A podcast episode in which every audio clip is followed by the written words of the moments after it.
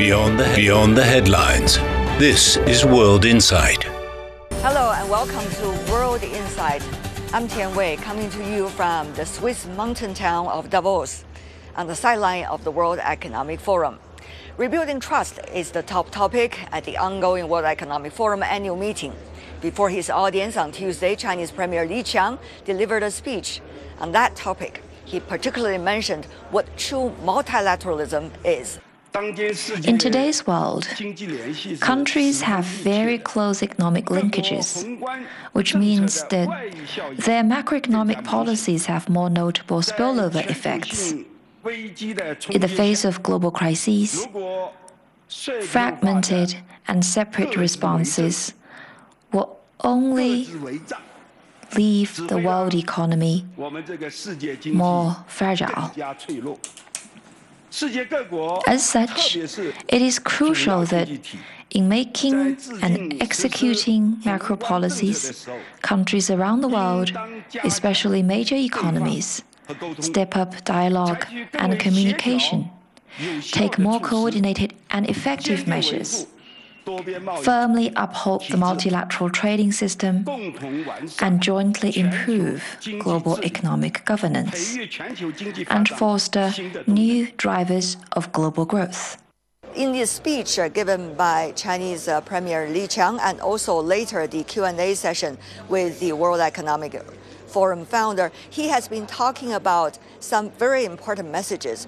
Over the past few months, there has been clear messages coming out of China regarding the future potential of the Chinese economy and the direction and logic of China's latest economic policies. You see that firstly reflected in the Central Economic Work Forum at the end of uh, 2023.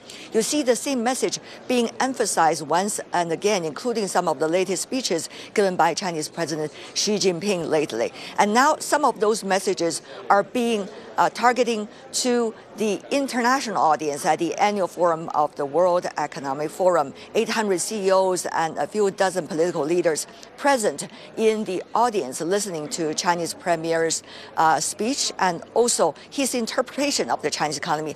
Three points I think is very targeted to this audience. One, whether China is still committed to reform and opening up. On the opening up uh, side, the Chinese premier indicated very clearly China's uh, market is still one of the world's most uh, important, most attractive. He gave a number of uh, foreign direct investments return still above 9%. As we all know, that is very impressive number given the complexity of global markets these days.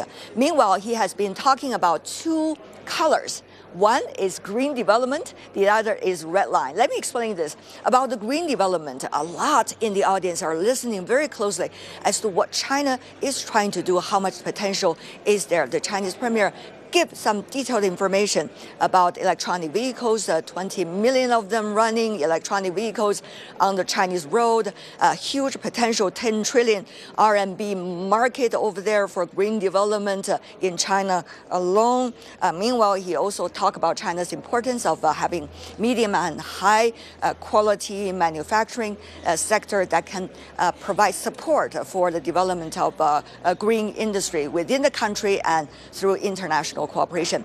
About the color red, he, that is when he was referring to the artificial intelligence. Uh, he talked about there has to be a common red line being established and recognized by all stakeholders about artificial intelligence development. And he also emphasized about the importance of sharing the latest benefits of technologies, both in the global north, the developed economies, and particularly in the global south. As we know, we see the gap of wealth and technology is getting ever larger in recent years between the two sides.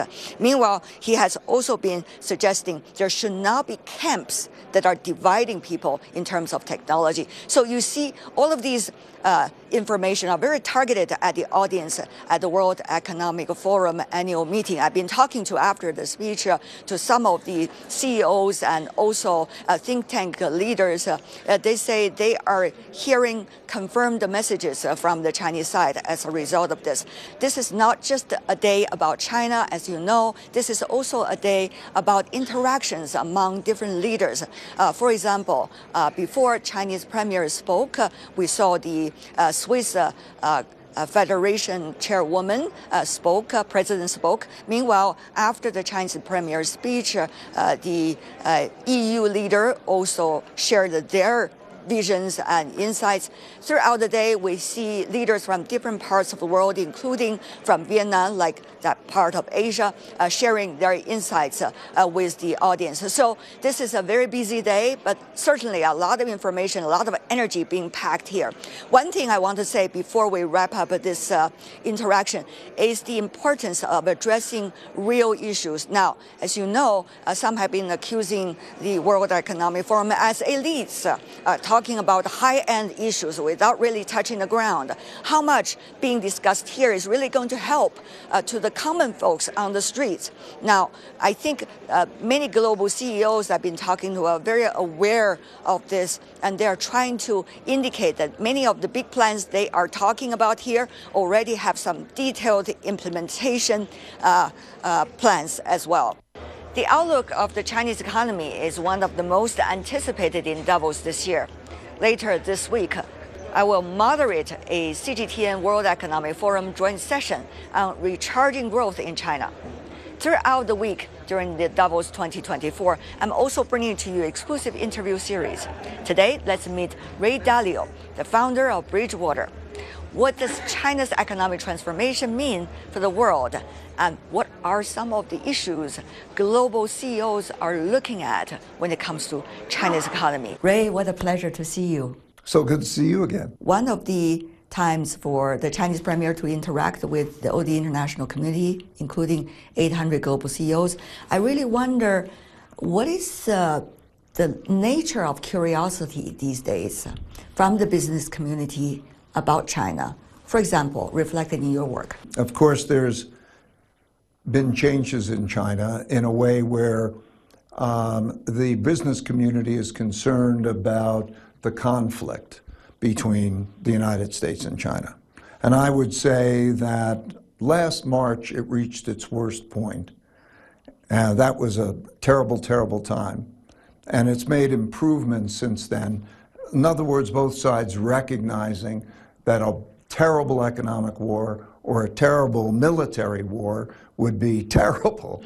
And so that there's now a better amount of talking. And I think it'll be important for the world to hear him and then also um, to continue to paint the picture of China's role in the world as a, um, as a peaceful, uh, productive party in the world. Mm. Do you think people will be convinced?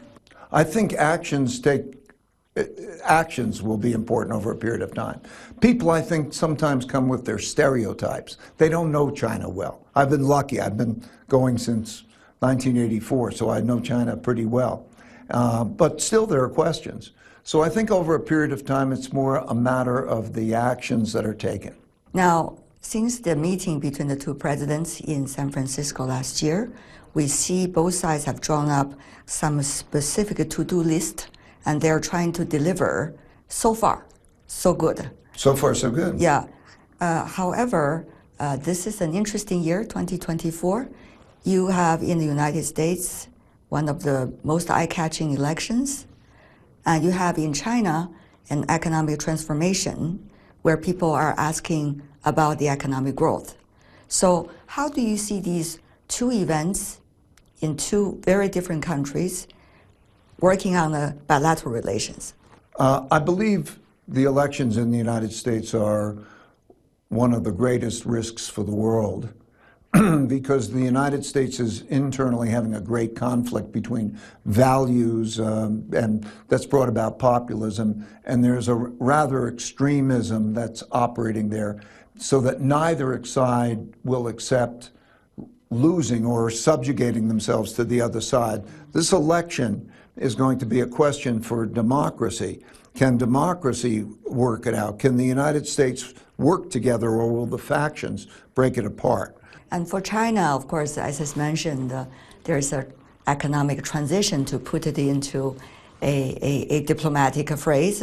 So, how do you see the adjustment of its economic uh, uh, potential is now working on the relationship between China and the United States. There is an immediate um, problem that has taken place because of the uh, uh, real estate problem, caring to the local government, financial problem. Those problems are manageable if well, managed well. There might be forms of restructuring, they need monetary policy and the like. They have an effect on people's attitudes, their willingness to spend money and so on. That's, of course, um, an, an issue. And then there's the international issue. Um, international conflict with the United States. The, um, the problem with that is also a, a, problem from the U.S. perspective. Foreign investors or foreign companies worry about being sanctioned in China. So it might be actions that could come from either the U.S. side or can come from the Chinese side. And then there's still the remarkable development of Chinese technologies and Chinese productions. Look at the leadership that's taking place in um, wind and uh, electric uh, vehicles and uh, even the, the development of uh, the chip race. Um, you know, that's an American Chinese competition, and it's really quite remarkable how effective that is. But of course, that also, in the competitor's view, represents a risk. So you look at marketplaces, Europe, will electric vehicles, what will the roles be, and so on. So those competitions are going on, and how they're handled, I think, will be really important. Now, uh, China has been focusing on the so-called four news, as you know, new infrastructure, new energy, uh, new technology, and also new consumption. Well, Chinese like to come up with these power points. But how do you see these directions likely to drive the growth of the economy, which is very, very critical right now? Internally, uh, there's also, of course, uh, the dual circulation concept. Yeah. And so there's the external and there's the internal. I think internally, entrepreneurship, the ability to tap individuals and come up with that creativity to invent and to be able to resource them with capital is a very, very, very powerful vehicle in this competition. So I think it'll be very important that there's um, that support of the new types of things that are going on that you mentioned, and also um, then the dealing with the old issues to deal with the uh, real estate, the debt restructurings, and all of those. I think that those those are important. So I would say in China um, there are issues that you have to do the debt restructuring. There's a, a deflationary force that needs to be dealt with through some form of a combination of restructuring and then getting the monetary policy right. It can be managed. The other more important question is the direction of um, how do you value those incentives of the market. We see the entrepreneurs that have been the most evident on the international stage over the past 15 years, let's just say. You see, there's a generational change that's taking place. We haven't known the newest names yet. They're not visible on the international stage yet, but there is a generational change. Meanwhile, you see Chinese companies are getting ever more global given the circumstances they're facing uh, in different parts of the world, including back at home. So, how do you see these elements, given your observation, are working into this transformation as we speak? Um, I think the idea of a dialectic, when things are at odds, and that creating the energy for making the movement forward is so apt now. I think that there uh, most likely will be these tensions and these trade offs that are going to have to be made.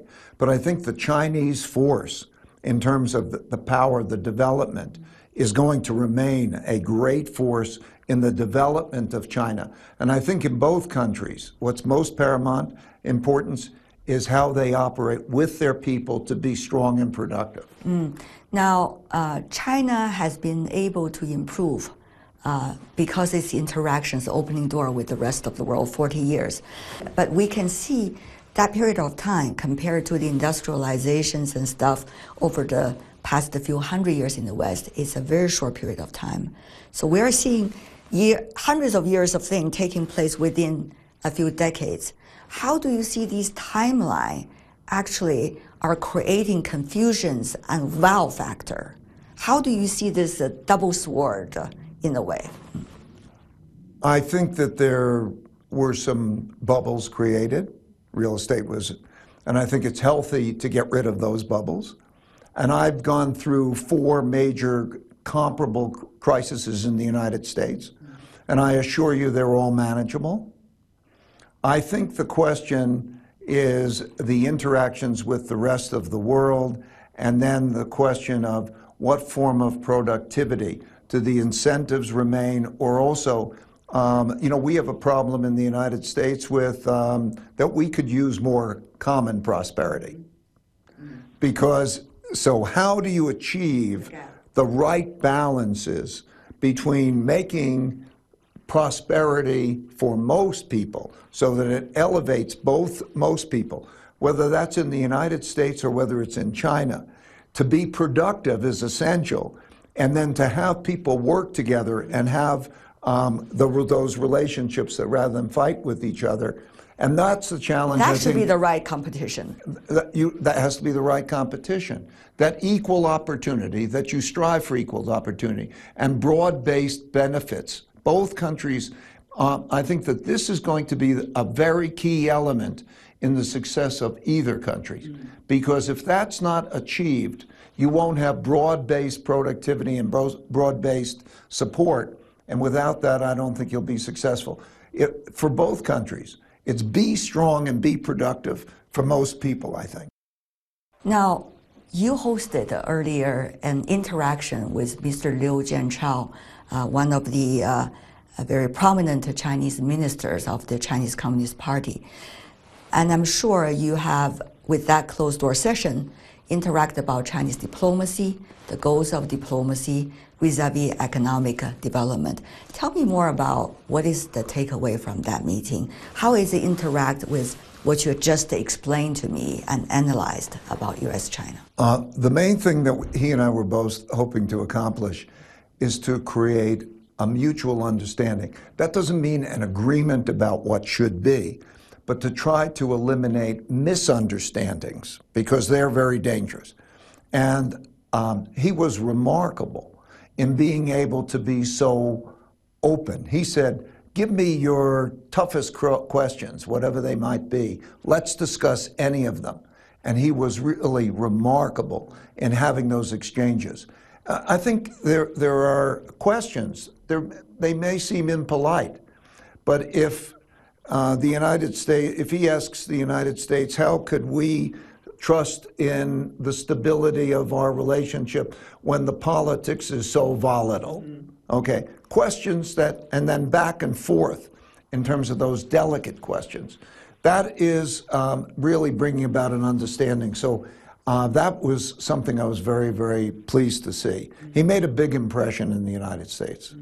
Quality communications, so crucial these days. Seeing it through the other's eyes, not seeing it through one's own eyes, which could be biased, and then agreeing that there are certain terrible things that must not happen.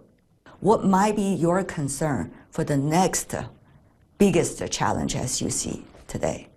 Well, uh, as I say, when I combine the risk of the internal conflict in the United States with the risk of the external conflict, um, that opens all sorts of types of economic uh, risks as well political. The costs of war, the United States being overextended in some places, um, and how that works out. Spreading of war in the Middle East, spreading of war in other places that create great disruptions.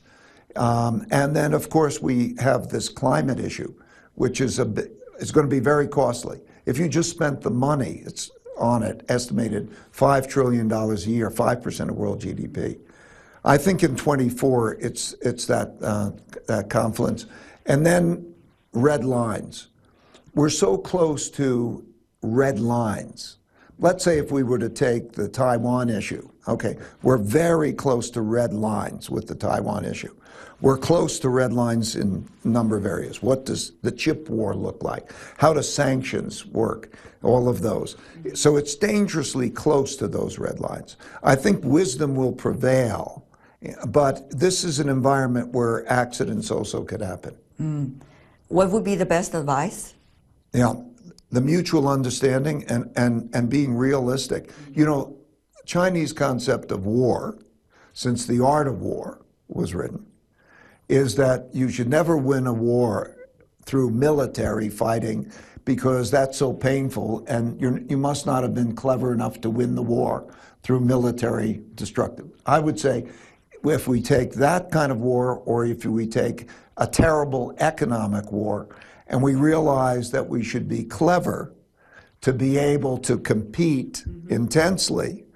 Technology is an interesting factor. Uh, as we know, this year's uh, annual meeting focused so much on artificial intelligence. This is also a competition we see between China and the United States.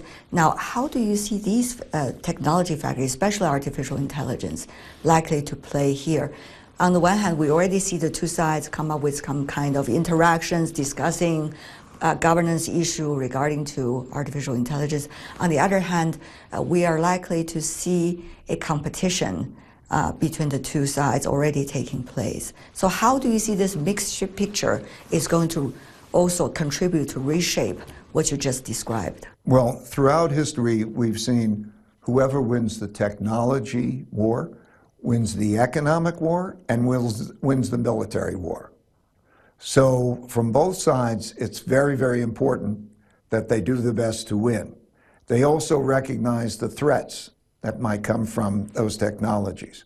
So in an ideal world, you'd have cooperation, but that, re that reality prevails. So, um, so now what you're seeing is that uh, uh, uh, a chess game playing what technology and who, and will I prevent it, and what will I mean for the countries that are in between? Will they be able to use it, and what sanctions will develop, and so on? And then how do they get around those sanctions? And then, so you see it where, let's say, Chinese companies will then go set up uh, companies that are not Chinese companies, not run by Chinese, um, and then they'll compete and so on. I think in this world today, it's very difficult to control all of those things. But that's the nature of what the war is like. Mm -hmm. Now, the technology also related to people's uh, understanding of each other because, as we know, rhetorics and narratives goes with these echo chambers totally uh, gener uh, generalized, uh, totally energized by new technologies. How, how do you see these elements once again working in the overall discussion. But I, I, think that that brings us back to this energy of entrepreneurship. You know, okay, it's man's inventiveness, mm-hmm. right? Educate your people well, make them civil, and let them work well together, and enable them with capital so that that enables them to be creative and be effective. Yeah. And so I think we come down to those basic fundamentals for both countries. Those are the elements of competition that matter the most. And also, what has been China's biggest contribution to the world over the past few decades when you observe China? What could be the biggest contribution China can make in the next years that, as you see? I think the greatest contribution in the world, without a doubt, was the efficient production of um, a, a, lot of um, a lot of things that um, created incomes for people who enjoyed the benefits of those incomes, and also created products which were cost effective. Um, so that was the contribution. Um, in terms of your question about the future, I think the I, I, I think the view of China, as, uh, as has been stated and actually demonstrated in history, that's an extension of a Confucian view, which is that um, how to have harmony and how to not have the conflict and to have effective competition. Something even geopolitically like the tribute system, in a sense where um, that's, there's the opportunity to be able to do this in a way that doesn't produce the great conflicts, I, I think that would be um, a, a, great contribution. I'm Tian Wei on behalf of my teams in Davos and in Beijing. Thanks for being with us, and I'll see you tomorrow.